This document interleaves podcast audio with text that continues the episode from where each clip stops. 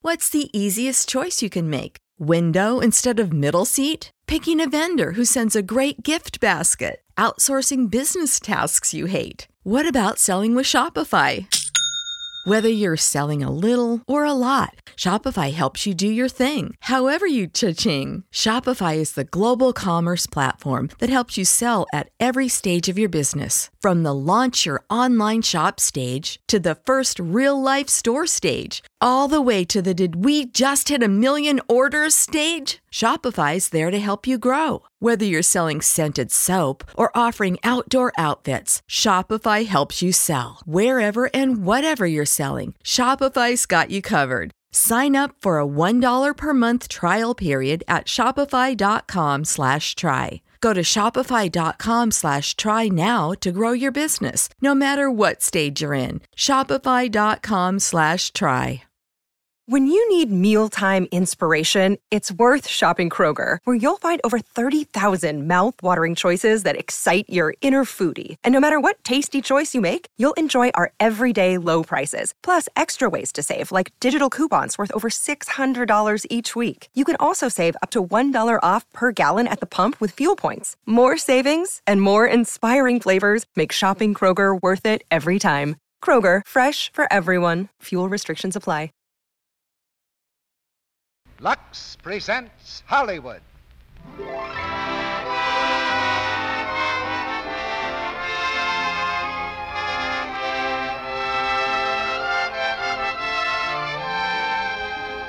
The Lux Radio Theater brings you Helen Hayes and Otto Kruger in To the Ladies. Ladies and gentlemen, your producer, Mr. Cecil B. DeMille.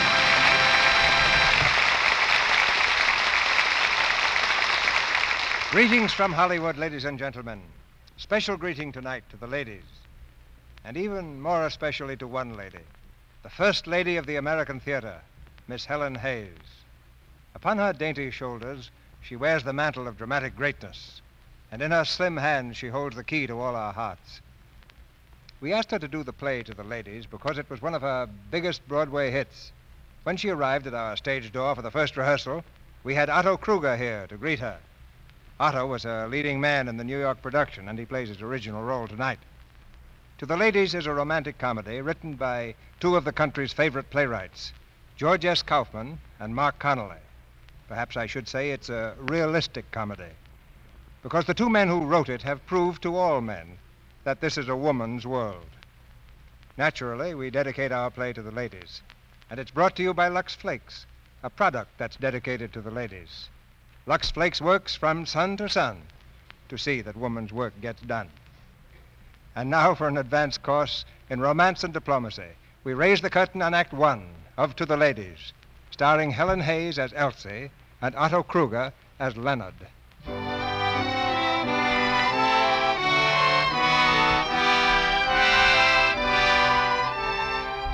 Punctuality plus neatness plus honest endeavor equals success. This is the golden rule of the Kincaid Piano Company, the keynote, we might say, of its prosperity. It's 9 a.m. on the dot. A hundred minor clerks arriving in the nick of time with bright and shining faces go quickly to their desks, dust off their mottos, and begin the day's routine. But now, in the midst of all this honest endeavor, comes a shrill voice. A blaze has broken out in the filing room. In an instant, the well organized force has formed a paper cup brigade at the water cooler. The fire engines are summoned, and the conflagration quickly reduced to a small pile of ashes. Okay, boys, that's enough. Chief, Chief, is everything all right? All under control, Mr. Kincaid. Fine, fine. That's nice work, Chief. Clear that hose out, boys. Ladies and gentlemen, the excitement is over and the fire is out. Before going back to our desks to continue with the day's work, I should like to know which one of you called the fire department. Mr. Kincaid, Yes? I think, I think it was Mr. Beebe. Mr. Beebe. Mr. Beebe, where are you? Here. I'm, I'm right here. Mr. Beebe, is this true? Did you take it upon yourself to summon the fire engines? Well, yes, sir, I did. You see, I was afraid That's that enough. some- Ladies and gentlemen, you've often heard me speak of initiative. You have just witnessed a splendid example of it in the quick-witted ex- witted action of Mr. Leonard Beebe. Mr. Beebe, my congratulations. Oh, Oh, thank you. Mr. Beebe, I should like to see you in my office, please, at 10 uh, 25. Yes, sir. I'll be there. Yes, sir.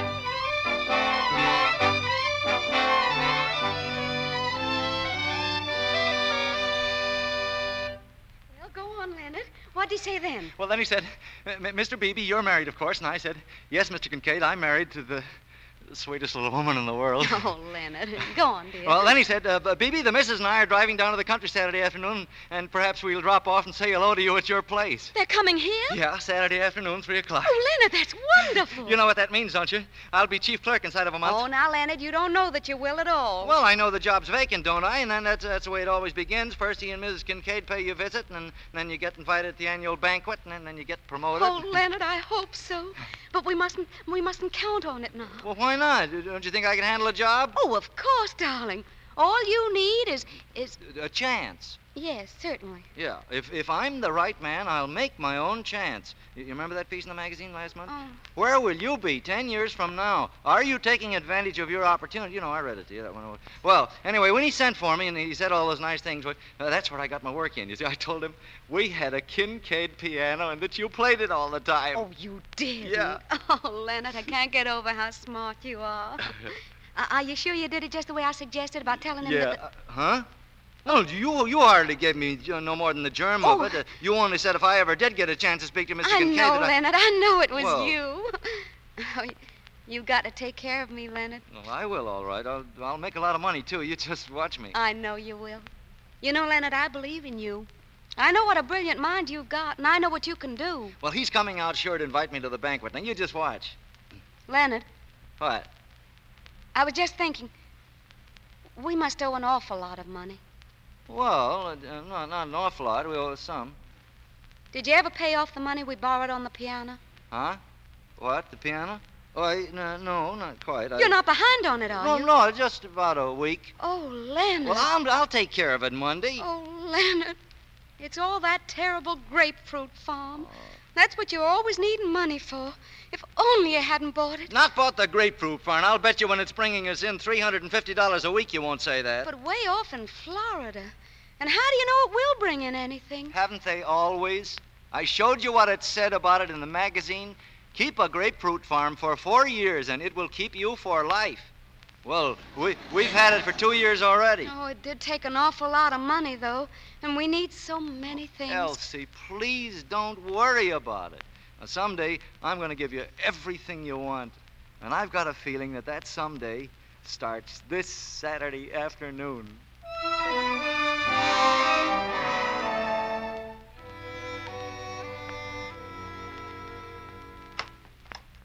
Leonard, is that you? Yeah, that's me. Hurry up, darling. They'll be here any minute. All right, look.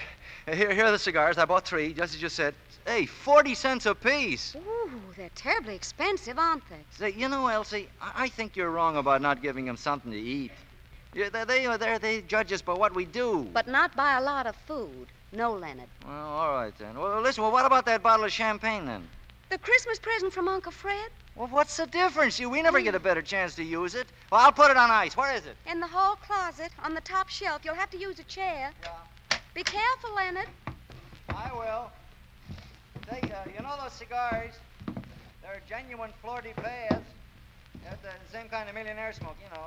There was a long piece about famous men and their cigars last Sunday. Did you read it in the World Magazine? No, Leonard. Leonard, Huh? they're here. Oh, all right. All right, don't, don't, don't, don't- don't get excited. Now, take it easy. Here, p- put this on the ice, will you? Open the door, dear. All right, all right. Now, e- easy does it. Re- re- relax. Good afternoon, Mr. Uh, hello, Chester. Well, hiya, Leonard. What's the matter? Oh, I thought you were. Well, never mind. Hello, Elsie. How are you? Well, I'm fine, Chester. Leonard, push that chair back where it belongs. Well, cleaning up for the great visit, eh? Do you know about it? Oh, sure. Everybody in the office knew it when I left. Said the boss had his eye on Len and was coming out to invite him to the annual banquet. Funny how things get around. Yes, ain't it, though? Say, Elsie, uh, don't you think you'd better put uh, that on ice? I'm going now, dear. Ah, something to drink? Yes, Chester. but well, we're not fine. Well, Leonard, I guess you're doing all right, eh? You mean with the boss? Yeah, say, how did you ever get him to come out here? Well, I'll, I'll tell you if you don't let, let it go any further. It was just a, a bit of uh, psychology with me. Yeah? Yeah, you know how he feels about all his employees having pianos. Don't I look at the sign all day long? A Kincaid piano is the heart of the home. yeah, well, I told him we had one. Say, that was pretty smart. Sure, I just sized them up, that's all. Character reading. You remember that ad I showed you? If a man has a long nose and a high forehead and... Uh, where's that magazine? I'll show you what I mean. Hey, is this the one? Hey, I'll look it up. Yeah, yeah, that's it. Ah, glasses, eh, Elsie? Yes, Chester. Four of them. We're expecting Mr. and Ki- Mrs. Kincaid, Chester. I know, I Right know. away. Well, uh, here's that character reading ad, Leonard. Where? Hey, all right oh, here. Leonard, I wish you wouldn't pay so much attention to those advertisements. Oh, is that so? Well, that's where I learned about the grapefruit farm. Yes, I know.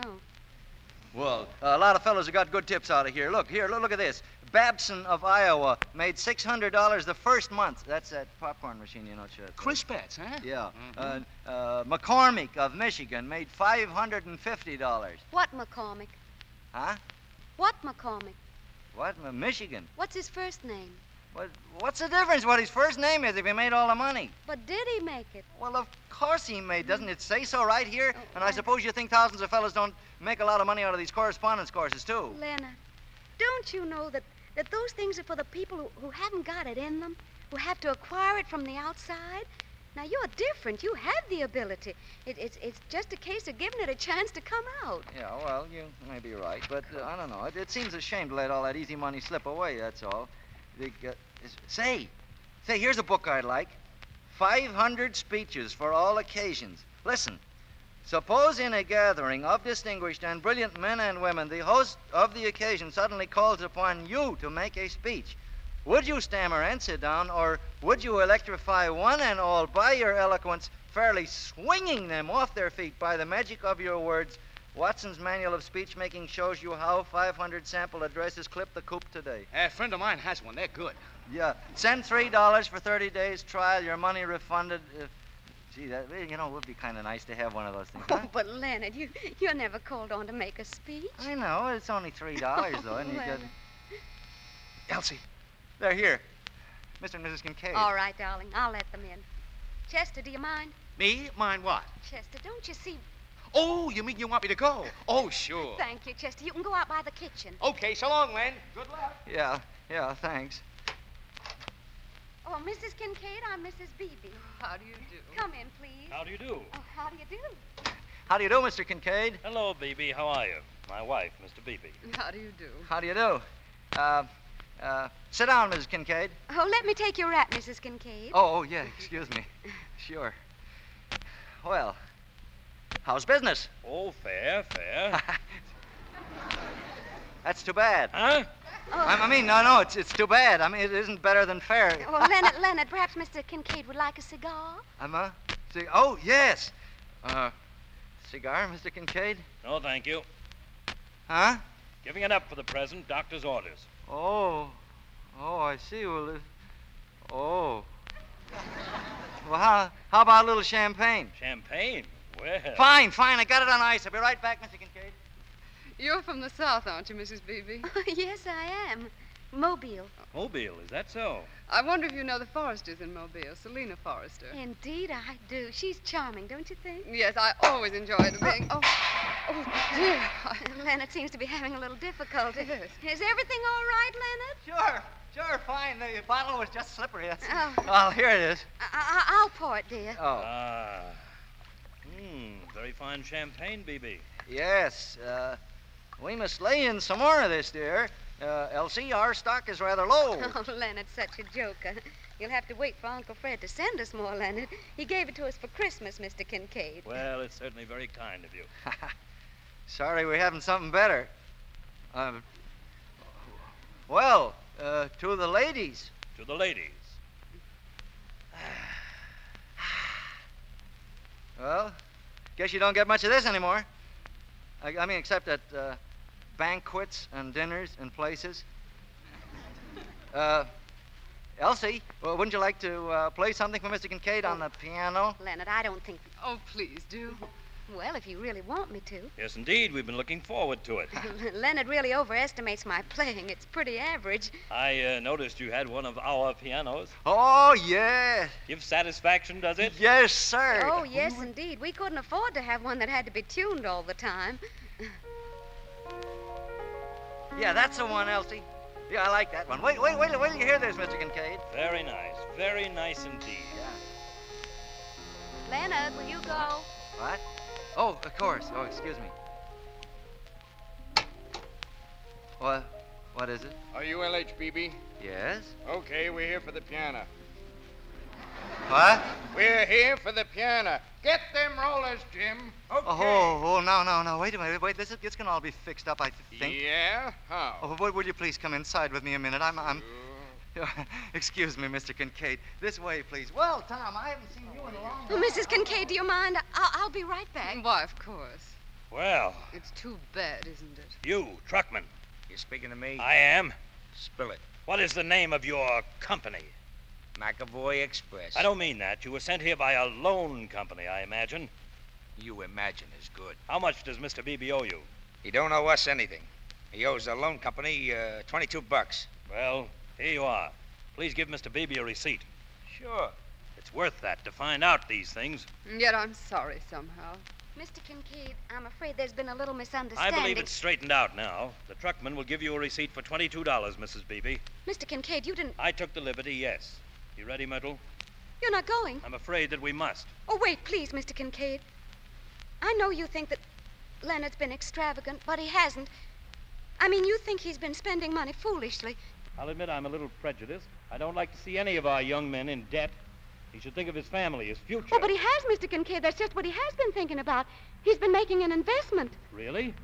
buying a farm, Oh, is that so? a grapefruit farm in Florida. Oh. He's been saving every penny he could just to pay off what we owed on it. And then just a few days ago, he had a chance to pay off all the balance at a big reduction. The, the, the company made him an offer to, and, and so we borrowed $400 on the piano. But he did it to buy the farm with, and after all, that's saving, isn't it? Mrs. Beebe, there's no reason why you should feel called upon to explain to Oh, but me. there is. Listen. Oh, golly, if I could only make you understand. But of course, you've never been poor, either of you. Mrs. Kincaid, do you understand? Well, I. I, mean- I mean, really poor. So that a few dollars actually mattered, and, and you had to be awfully careful what you did with them. So that you had to plan weeks ahead, so much for each little thing, and then if something came up that you hadn't counted on and that just had to be paid, well, that meant that you had to do without something that you almost had to have to live. Well, you see, we've done that ever since we're married. Well, we don't mind being poor, you know, but then when it looks as if you've almost helped each other out of it and the chance comes, if I could only make you understand. Don't worry, my dear. It'll be all right. Well, folks, I'm, I'm sorry about the interruption. Never but, mind, you know, I- Beebe. You ready, Myrtle? Yes. Oh, John, I forgot my bag. You. What? I said, I forgot my bag. Oh. Yes, dear. Here it is, Mrs. Kincaid. Thank you. Well, John? Yes, dear, in a minute. oh, uh, Beebe. Yes, sir? I forgot to mention that we'll expect you at the annual banquet of the personnel on the 18th. We, uh, we like to have one or two of you younger fellows present, you Oh. know. Why, why, yes, but. That's uh, fine. I intended mentioning it earlier, but uh, I forgot. Uh, we want you to come too, Mrs. Beebe. Oh, thank you. I'd be delighted. And by the way, Beebe, you'll be expected to say a few words. Just anything that strikes you. Oh, d- sh- sure, what'll I speak about? Oh, anything at all of a business nature. Well, good day, Mrs. Beebe. Good day. Good day, Mrs. Kincaid. Goodbye, my dear. I hope we can meet again sometime. I hope so. Goodbye, Mr. Beebe. Goodbye. Go, uh, Good day. Good day. Good. good. Leonard! You got it. Yeah, what, what, what, what happened? Well, you heard. Oh, Leonard. I know, but the piano, we, Mr. Kincaid paid it. he did. Oh, Leonard, do you realize what happened? You're going to the banquet. Yeah. Well, well, sure, I told you it was coming, didn't I? Leonard, Huh? you've got to make a speech. Oh, yeah. Oh, I forgot about that. I know. I know. The book, that 500 speeches for all occasions. Oh, Leonard, do you think you're going to need that? you bet your life. Here's the coupon. Now, g- Give me a pencil, quick. Oh, here, here, dear. Kindly send Manual of Speech Making. Signed, Leonard Beebe.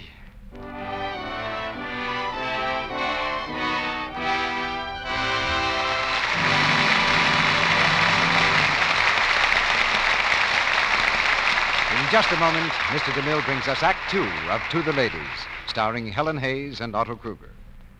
During this short intermission, we're going to bring you a study in contrasts the story of two girls. Here's popular Polly. She's dainty and jolly, as bright and as gay as a lark. Her phone's always ringing, her date book is brimming, and she's singing from dawn until dark. It's a hap, hap, happy day. Doo-doo-doo-doo-doo-lay. But poor little Lou is gloomy and blue. She sits and she watches the clock. Life's passing her by. And she doesn't know why she's the loneliest girl on the block.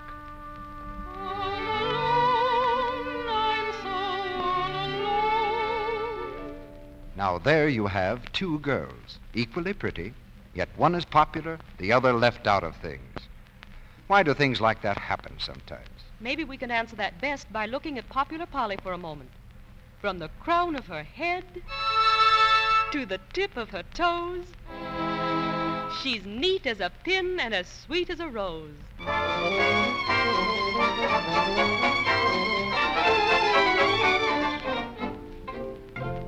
That's one great secret of popularity, Mr. Ruick. A lovely, flower-like daintiness. If a girl is even the least bit careless about the things she wears, she may offend people. That's why the truly dainty girl luxes under things after every wearing blouses, dresses, and accessories, often to remove every trace of perspiration. New Quick Lux is so easy to use. It certainly is. Why millions of women are enthusiastic about new Quick Lux. For one thing, it's so fast. In water as cool as your hand, it dissolves three times as fast as any of ten other leading soaps tested. You'll find it goes further, too. Gives more suds, ounce for ounce, even in hard water, than these other soaps. And of course, new Quick Lux is safe for everything, safe in water alone. Yet it costs you no more. Get the generous large box of new Quick Lux Flakes tomorrow in the same familiar package. Use it for your stockings, underthings, and your pretty summer dresses. To avoid offending, to help your things stay new looking longer. And now, our producer, Mr. DeMille. Act Two of To the Ladies, starring Helen Hayes as Elsie and Otto Kruger as Leonard.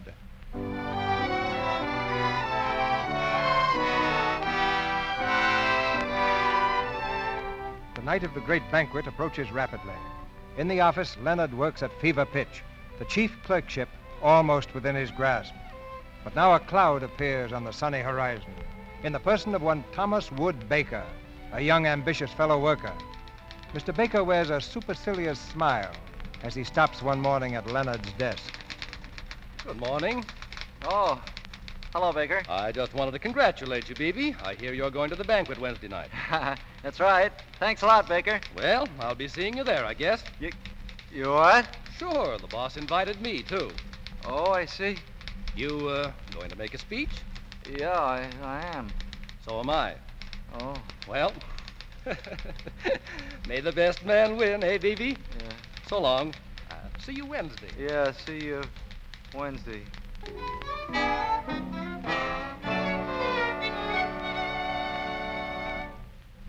Honored President, Mr. Toastmaster, ladies and gentlemen, I am feeling at this moment exactly like the seasick passenger on the ocean liner who. Leonard, what are you doing? I'm practicing my speech. Don't you think you ought to be getting dressed, dear? Yeah, in a minute. Uh, ladies, la- ladies and gentlemen, I am I am feeling at this minute exactly like the se- seasick passenger on the ocean liner, who was asked by a fellow passenger who was amused by his illness, "Are you afraid you are going to die?" "No," said the sick man. "I'm afraid I'm not going to." As an orator, I am non-est. However, Leonard, here's your I've shirt, dear. sp- I put the studs in for you, and your suit's laid out on the bed. All right, thanks, darling. That'll give me more time to rehearse the speech, and I. You're not putting anything more in it, are you, dear? Huh? I mean, I mean, it sounded just the right length to me. You still don't like it, do you?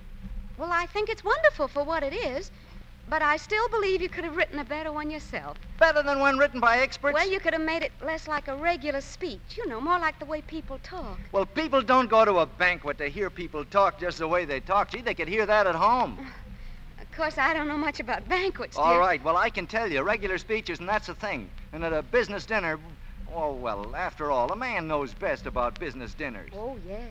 Of course, I'm, I'm glad you're going, and- but I'm still. I'm... You mean you'd rather I wouldn't go, Leonard? No, no, I want you to go, only uh, as long as the other men's wives are going. But uh, look, I got a chance to be chief clerk of the department if I do this thing right.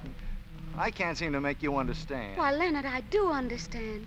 And I won't discourage your standing your way anymore. I'll just remember that you're my champion and that you're doing it for both of us. Well, then.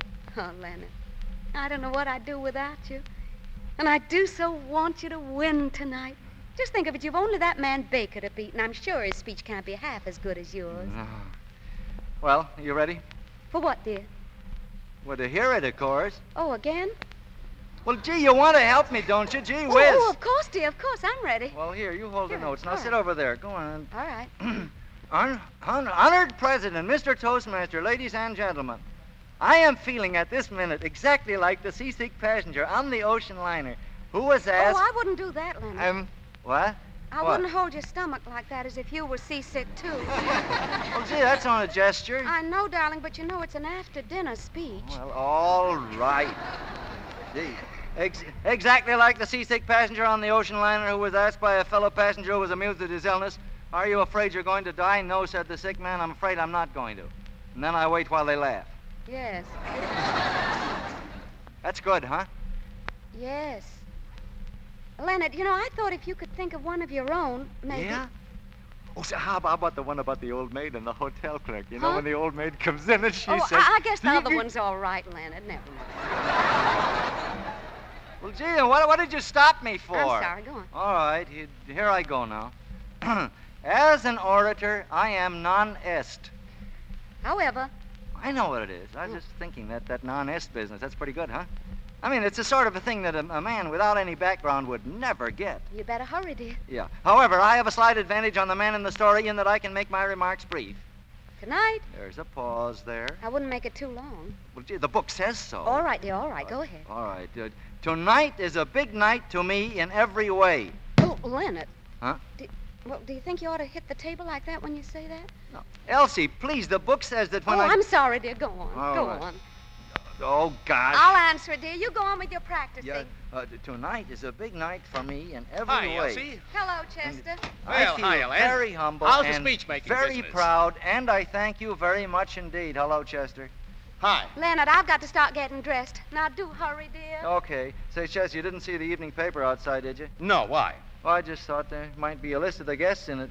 I am feeling at this minute exactly like the seasick passenger. Yeah, what's the on- matter, Len? Huh? Something you, you ate? No, that's my speech. Oh. Like the seasick passenger on the ocean liner who was asked by a fellow passenger, Are you afraid you are going to die? No, said the sick man. I'm afraid I'm going to live. Are you pulling that one? What's the matter with it? It's corny. Ah, what do you mean, corny? Okay, okay, take it easy. Oh, Leonard, you've got to get ready. Yeah, just a second, Elsie. Of course, that newspaper would be late tonight. Oh, listen, if you want a paper so bad, I'll go out and get one for you. Oh, would you, Chester? Oh, sure. I'll be back in two minutes. Thanks, Chester. Now, Leonard, you can get dressed while he's gone. I'll call for a taxi. Okay, Elsie. Elsie, I'm getting sort of nervous. Leonard, Huh? well, there's nothing to be nervous about. You know your speech very well, and besides, I'm right there beside you. And, Leonard, What? if you don't get it, you won't worry, will you? I'll love you just the same, always. I will you too, Elsie. And if something does go wrong and you don't get it, Well, we'll go down to Florida and make a lot of money. yes. There's the paper. I gotta see what it says. Leonard, let me look for it while you get dressed, will you? Here, it ought to be in the. Dear. Second section somewhere. Let me see it. No, no, darling. no. wait a minute. Here it is. Here it is. Right under the advertisement. John Kincaid's son's 97th anniversary. Among those present, Mr. and Mrs. Mr. and Mrs. Mr. and Mrs. George. Mi- Mr. and Mrs. Leonard Hamilton Beebe. Oh, Leonard! there you are, Mr. and Mrs. Leonard Hamilton Beebe. What do you think of that? Oh, huh? I'm proud of Gee, you. we ought to get a lot of copies of this, huh, Oh, Elsie? Oh, Elsie, well, what's the matter, Leonard? it's the grapefruit. The grapefruit? It's no good. What? Listen. Public loses 10 million in land swindle. Worthless farms, Sold through advertisement as fertile soil. Promoters arrested. Oh, Elsie. Give me that. F- F- Francis D. Stevens. That was the man's name, wasn't it? Yeah. Oh, darling. Gee, worthless. The thing we were counting Oh, on. Leonard. Leonard, listen. You know I love you and believe in you. Now, look, Leonard, this thing doesn't matter. Uh, When, when, when you've had your promotion and you're making a lot of money, well, you won't even think anything about it. Of course, it's a disappointment at first, but everybody has those. I don't care who it is. And no matter what happens, we have each other. Leonard, take me in your arms. That's right.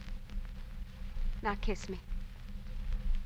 And remember that no matter what happens tonight, whether you win or lose, it makes no real difference to me. I'm. I'll win. Of course you will. Of course you will.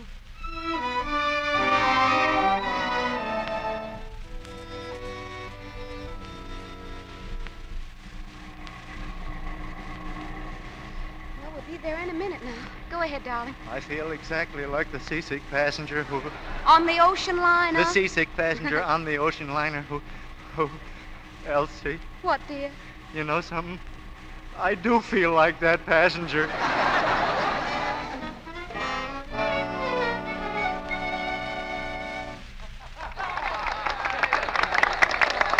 Seriously, though, seriously, ladies and gentlemen, I am glad to announce that that moment is now at hand when our employees, particularly those who have been with us for some years, are to be recognized. Every man who's been with the company five years or more will be entitled to wear a button. A solid silver button, which is to be known as the Kincaid Service Button, with one gold stripe for each five years of service.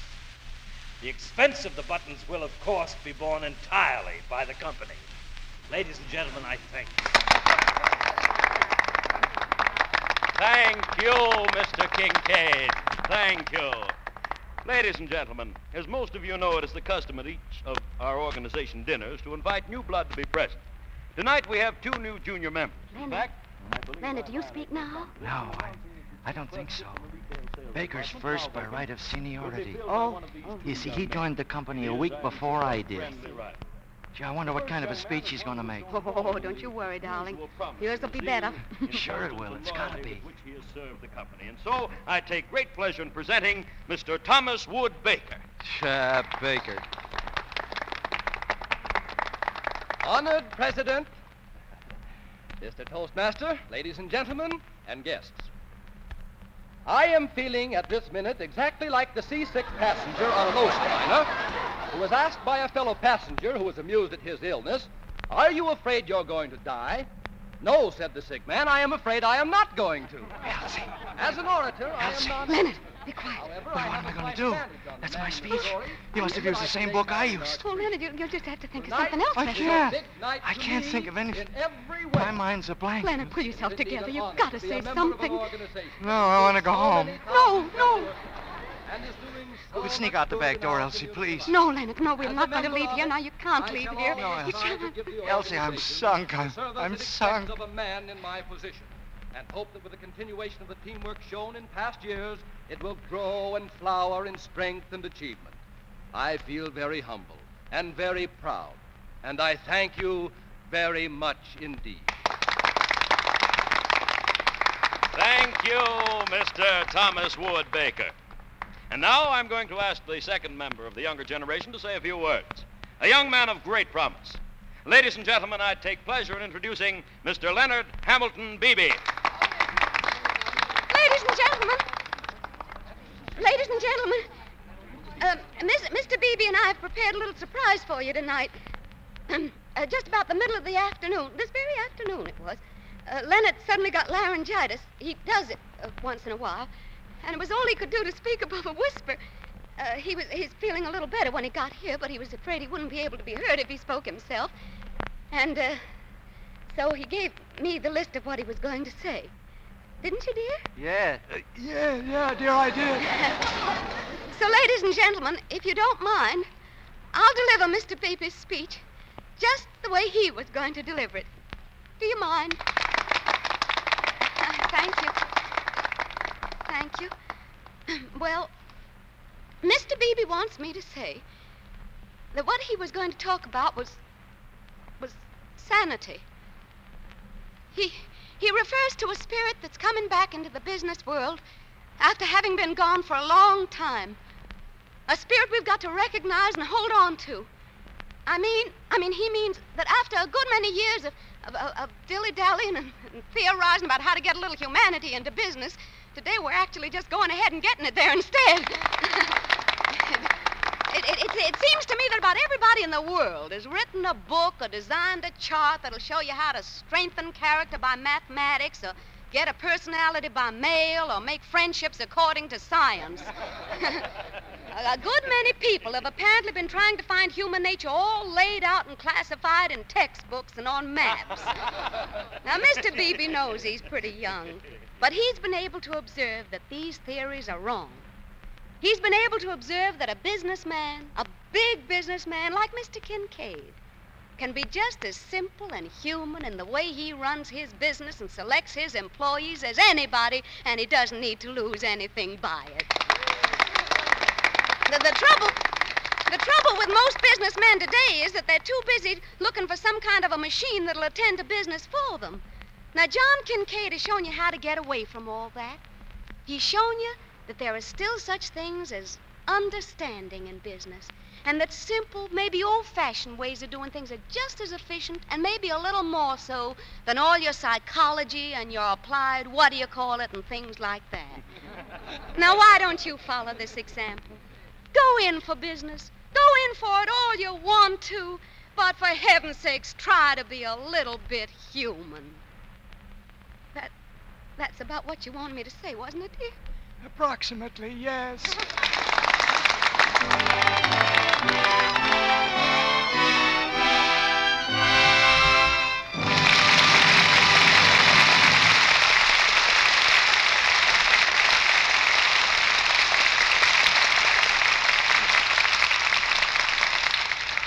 After a short intermission, Mr. DeMille presents Helen Hayes and Otto Kruger in the third act of To the Ladies. While we're waiting, here's more news about the six beautiful Allure teaspoons which the makers of Lux Flakes are offering you right now in cooperation with the International Silver Company, the world's largest silversmith. It's such a magnificent bargain. Only 50 cents and the top from a large sized box of Lux for all six spoons. And they're the famous original Rogers silver plate. Everyone who sees this silver is delighted with it. For example, here is what Mrs. Marion Beaver of Dallas, Texas writes. The Allure design is absolutely lovely, and I know the quality of original Rogers silver plate is just about tops. I showed my spoons to some friends this afternoon, and now they're sending for sets, too. And this is what a young bride writes. We're both delighted with the beautiful Allure teaspoons. We can't afford to spend much on a set of silver, but the Allure pattern is such a wonderful bargain, we're planning to complete the set from the list which came with the spoons. Remember, this design is exclusive with us. You can't buy it at any store. So send for your six teaspoons now while the offer lasts. Buy the thrifty big box of Lux Flakes tomorrow. Tear off the top and mail it with 50 cents in coin. Please don't send stamps. And your name and address to Lux, Meriden, that's M E R I D E N, Lux, Meriden, Connecticut. You'll receive your six teaspoons promptly, together with a complete list of all the other pieces available in the Allure pattern. This list includes the smart new Viand knife and fork, with shorter blades and prongs and longer handles, which are so tremendously popular right now. They're so beautiful, I know you'll want to send for them, too. The list tells you how. So send for your six Allure teaspoons tomorrow. Mail the large box top with your name and address and 50 cents in coin to Lux, Meriden, M E R I D E N, Lux, Meriden, Connecticut. This offer is good only in the United States. We pause now for station identification. This is the Columbia Broadcasting System.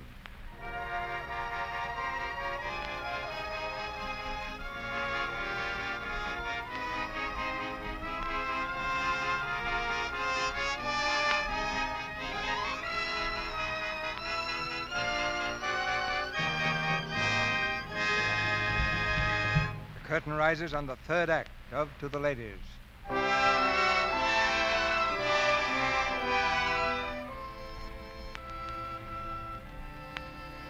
The days pass slowly as Leonard and Elsie wait anxiously to hear the results of the banquet speech. But Mr. Kincaid, the sphinx of the piano business, is silent. Then at last, Leonard is summoned to Mr. Kincaid's office. That evening, he rushes home to Elsie, a slightly dazed but very happy man. Elsie! Elsie! Leonard, is that you? Elsie, I've got it. I've got it. Leonard, what? The job, I got it.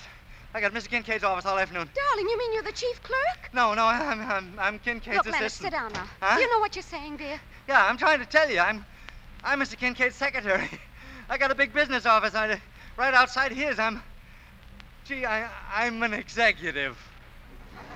An executive? Oh, Leonard. Oh, Elsie, I can't believe it yet. Gee, to think that I, I did this all on my own. I, I did too, didn't I, huh? You certainly did. Oh, darling, I'm so proud of you.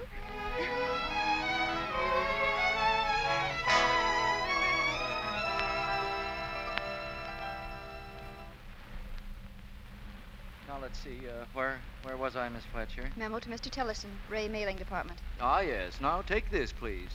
Mr. Toohey now has 12 girls in the mailing department, but believes with me that men not only could do the work better, but much more quickly than women. Uh, paragraph there. And uh, as you know, we believe, as a general rule, women are not so capable as men in business. Signed, L.H. Beebe. Uh, now, let's see. Uh, uh, that's all. Yes, sir. Oh, uh, Miss Fletcher, Yes, sir. uh, you were going to remind me that I have a conference at 3 o'clock. Yes, sir. I will. Well, uh, I'll remind you of it again. Come in. Oh, oh, come in, Elsie. Hello, Leonard. I'll uh, be with you in a minute, dear. Yes, dear. Just take a seat there.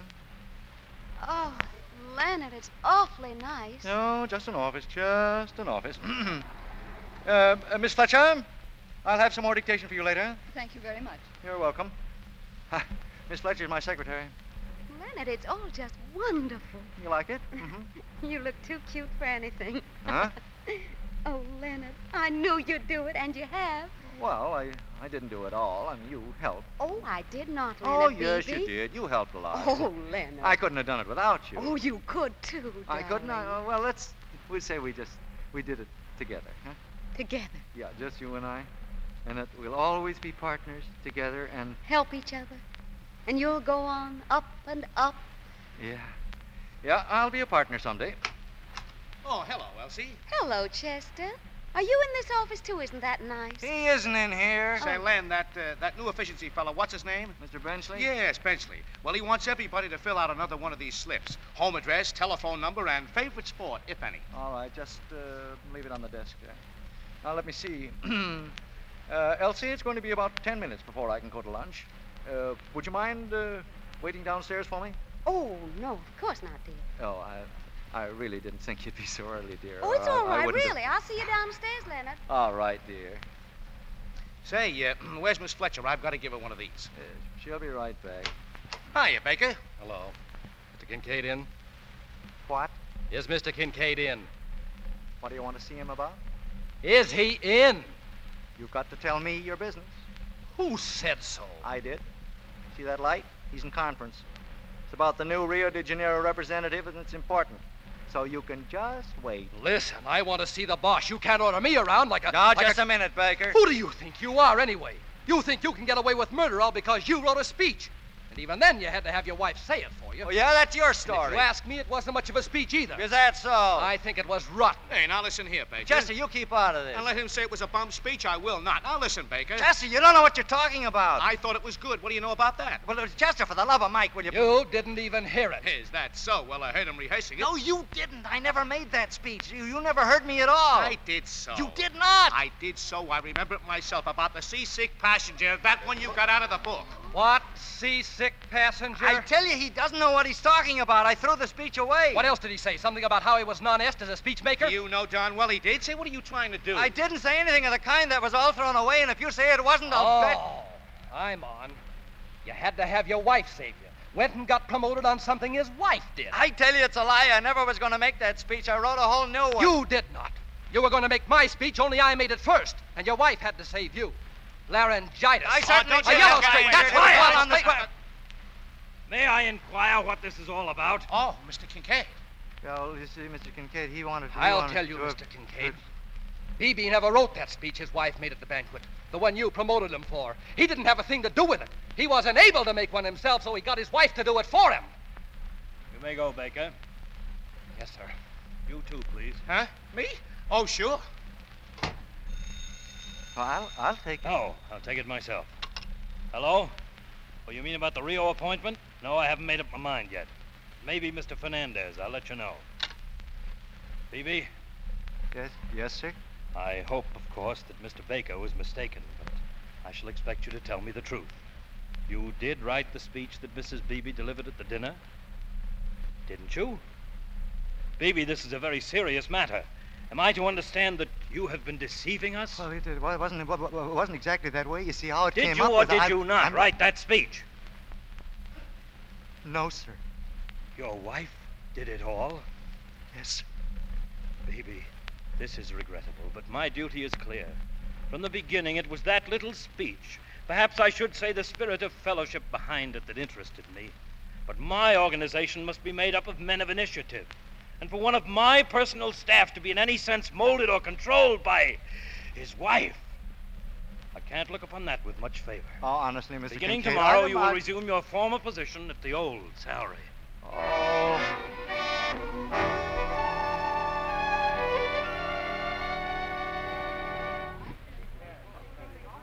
Three floor, going up. Leonard, here I am. Can we go to lunch now, dear? Elsie, I came down to tell you Leonard, what's the matter with you? nothing that you can help. Leonard. I'm not his secretary any longer. I'm going back to the old job. What? Oh, he, uh, Mr. Kincaid, he found out about, you know, the speech. Oh, Leonard. know. Oh, Leonard. Oh, Elsie. Don't you care, dear? You know I'm standing beside you, don't you? Yes, you're standing beside a clerk. Oh, Leonard. Kincaid was right. That's all I am. Even if I had gone right up the ladder, everybody thought I was a big success. I'd know they were all being fooled. Underneath it all, I'd still be just an ordinary, everyday clerk. Oh, Leonard, you mustn't say that.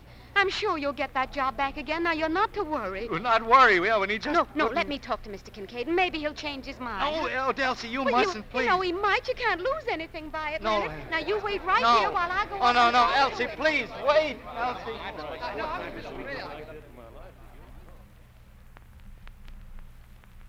Phoebe, this is very extraordinary. I don't see what Mr. Kincaid, please listen to me. Uh, you've demoted Leonard because I, well, because I helped him a little bit. Mrs. Beebe, my experience has shown that the man who would be likely to require uh, assistance such as you gave your husband is not the kind of man whom it is wise to advance to an executive position. But if a wife sees a chance to help her husband, don't you think he'd want her to do it? Well, that depends. Now, suppose Mrs. Kincaid had a chance to help you in business. I- I'm just using this as an example, you know.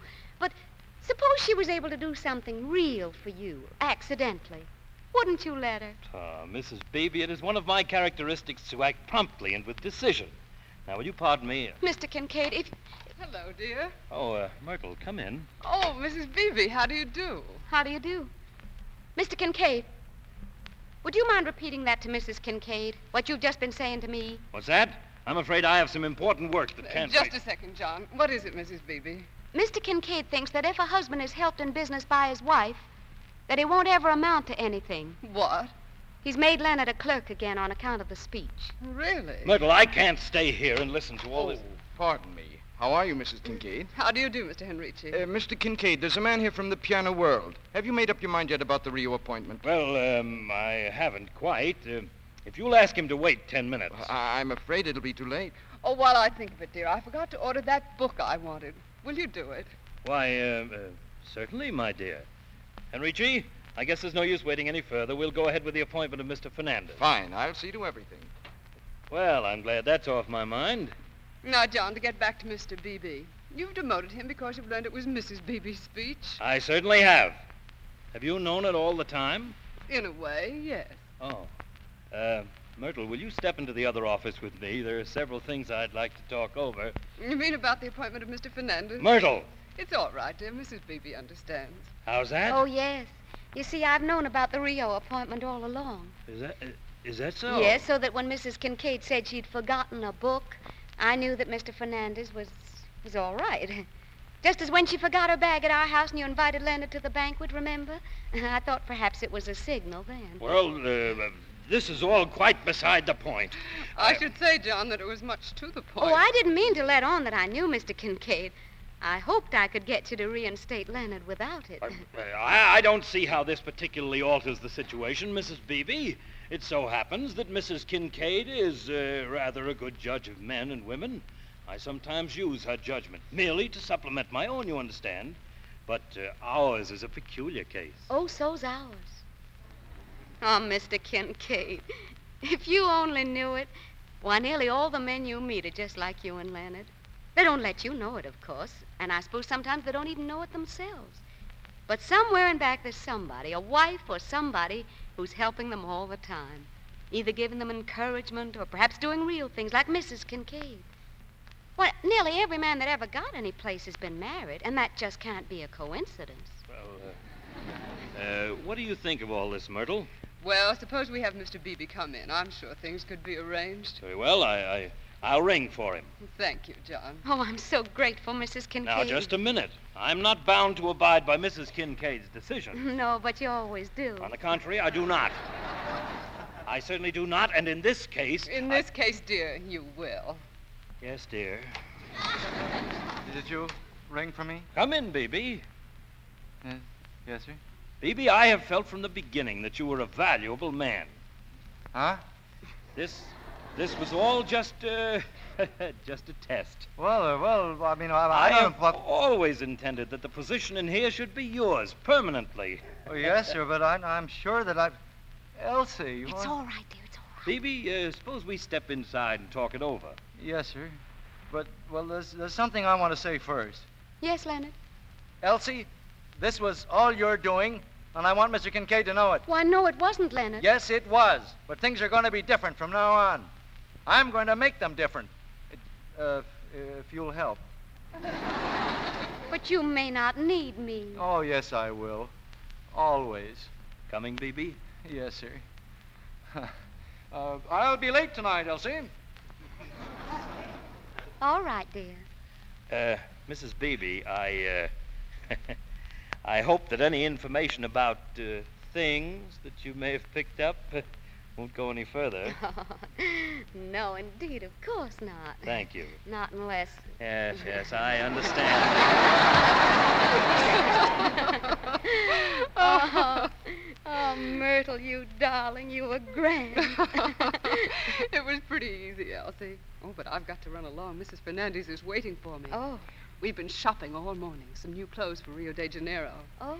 You know, you were quite right about her, Elsie. You know, I thought you'd like her. Yes, I think Mr. Fernandez will be very successful down there. She is such an able woman.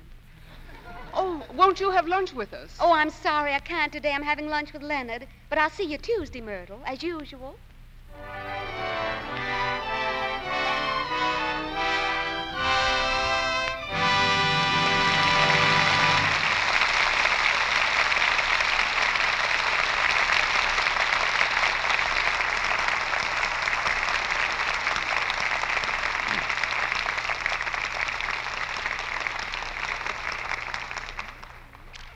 In just a moment, Mr. DeMille brings our stars back for their curtain calls. But first, listen. Last call. Last call. Last call. That's a warning, ladies, that this is the last time we can tell you about the great bargain offer we have for you. The six handsome Allure teaspoons in original Roger Silver plate for only 50 cents and the top from a large box of Lux Flakes. That's about nine cents a spoon, a value you run across once in a blue moon. It's too good to miss. So take down these directions now. First of all, buy a thrifty large size box of Lux tomorrow. At the same time, ask your dealer for the handy order blank, or just send your name and address on a piece of paper and the top from a large size box of Lux with 50 cents in coin No stamps, please. To Lux, Meriden, M E R I D E N, Lux, Meriden, Connecticut. Every piece is so exquisite, you'll treasure it always. And remember, this silver is guaranteed original Rogers silver plate. In fact, a written guarantee comes with the silver, which says, in part, Every piece of silverware bearing the name William Rogers Manufacturing Company is guaranteed to give satisfaction in family use and will be replaced without charge at any time it does not conform to this guarantee. beauty, service, and a wonderful bargain. That's what you get in these spoons. A list of all the pieces available in the exclusive Allure pattern comes with the spoons. Now, you can get as many sets as you like, but for each set, send another 50 cents and another large box top with your name and address to Lux Meriden, that's M E R I D E N, Lux, Meriden, Connecticut. Now, don't put this off. Do it tomorrow. Sorry, this offer is good only in the United States. And now Mr. DeMille is bringing our stars to the microphone. It's been two years, and that's much too long since Helen Hayes took our last curtain call in the Lux Radio Theater. But all is forgiven as she returns now with Otto Kruger. Oh, thank you, Mr. DeMille. I enjoyed being here so much. You know, whenever we take a play on tour, the audience in each city seems like a group of old friends. It takes months to see them all, and yet here in the Lux Radio Theater, we meet them all in one night. Well, Helen, we all know how these audiences feel about you. But as for myself, it's been a great pleasure being with you in the play again. I hope your next reunion will be here. Which reminds me that along toward the end of each theatrical season, there's one thing that everybody wants to know about Helen Hayes. CB, I'm going to take the words right out of your mouth. What are you going to do next season, Helen? I'm playing Shakespeare for the first time, Otto, the Theater Guild's production of Twelfth Night in New York. We open in, Sep- in October, I mean. And we'll keep an eye open for another play that will bring you back here. Oh, thank you, Mr. DeMille, and good night. Good night, CB. Good night. Good night. And a parting toast to the ladies.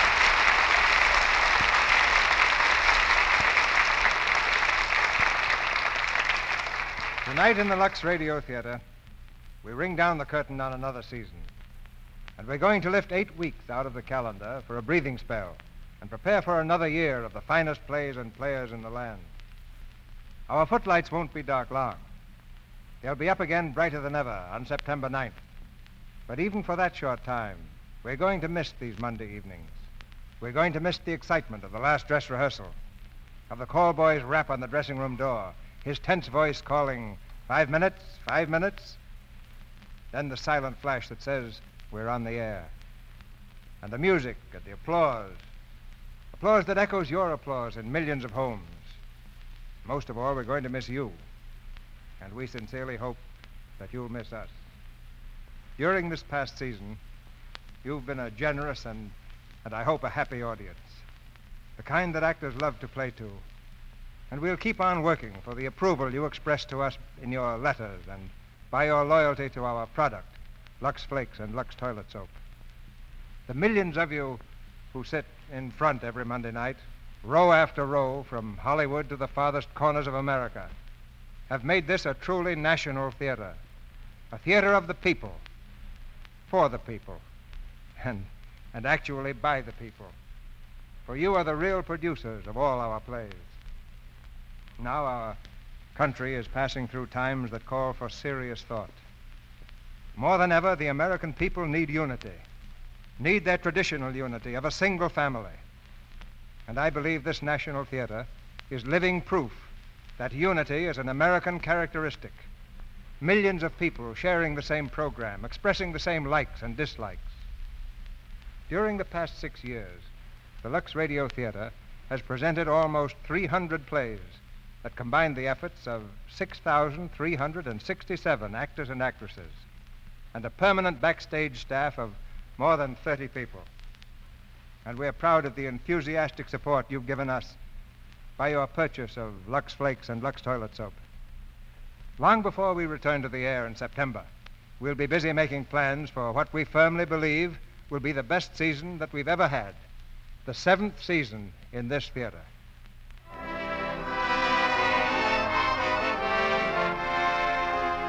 Now, to all our listeners, wherever you may be. Our sponsors, the makers of Lux Flakes and Lux Toilet Soap, join me in wishing you a happy summer. And until September 9th, this is Cecil B. DeMille saying good night and goodbye to you from Hollywood.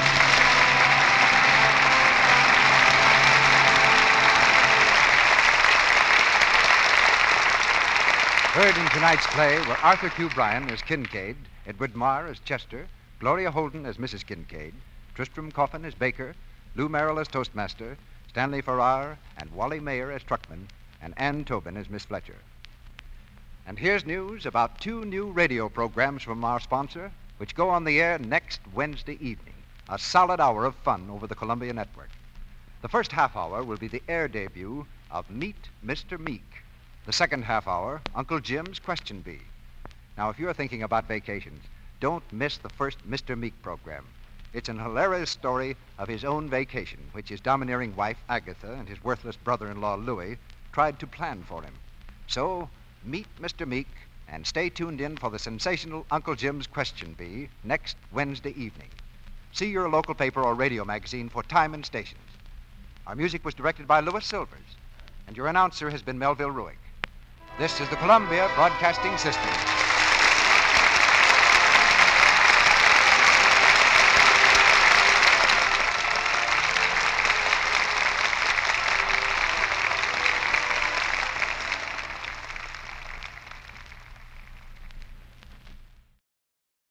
Sick of being upsold at gyms? My guy, you're currently a base member. For $90 more, I can upgrade you to our Shred membership. For $130 more, you'll be a Swole member. And for just $300 more, you'll reach Sweat Platinum. At Planet Fitness, you'll get energy without the upsell. Never pushy, always free fitness training and equipment for every workout. It's fitness that fits your budget. Join Planet Fitness for just $1 down and $10 a month. Cancel anytime. Deal ends Friday, May 10th. See Home Club for details. When you need mealtime inspiration, it's worth shopping Kroger, where you'll find over 30,000 mouthwatering choices that excite your inner foodie. And no matter what tasty choice you make, you'll enjoy our everyday low prices, plus extra ways to save, like digital coupons worth over $600 each week. You can also save up to $1 off per gallon at the pump with fuel points. More savings and more inspiring flavors make shopping Kroger worth it every time. Kroger, fresh for everyone. Fuel restrictions apply.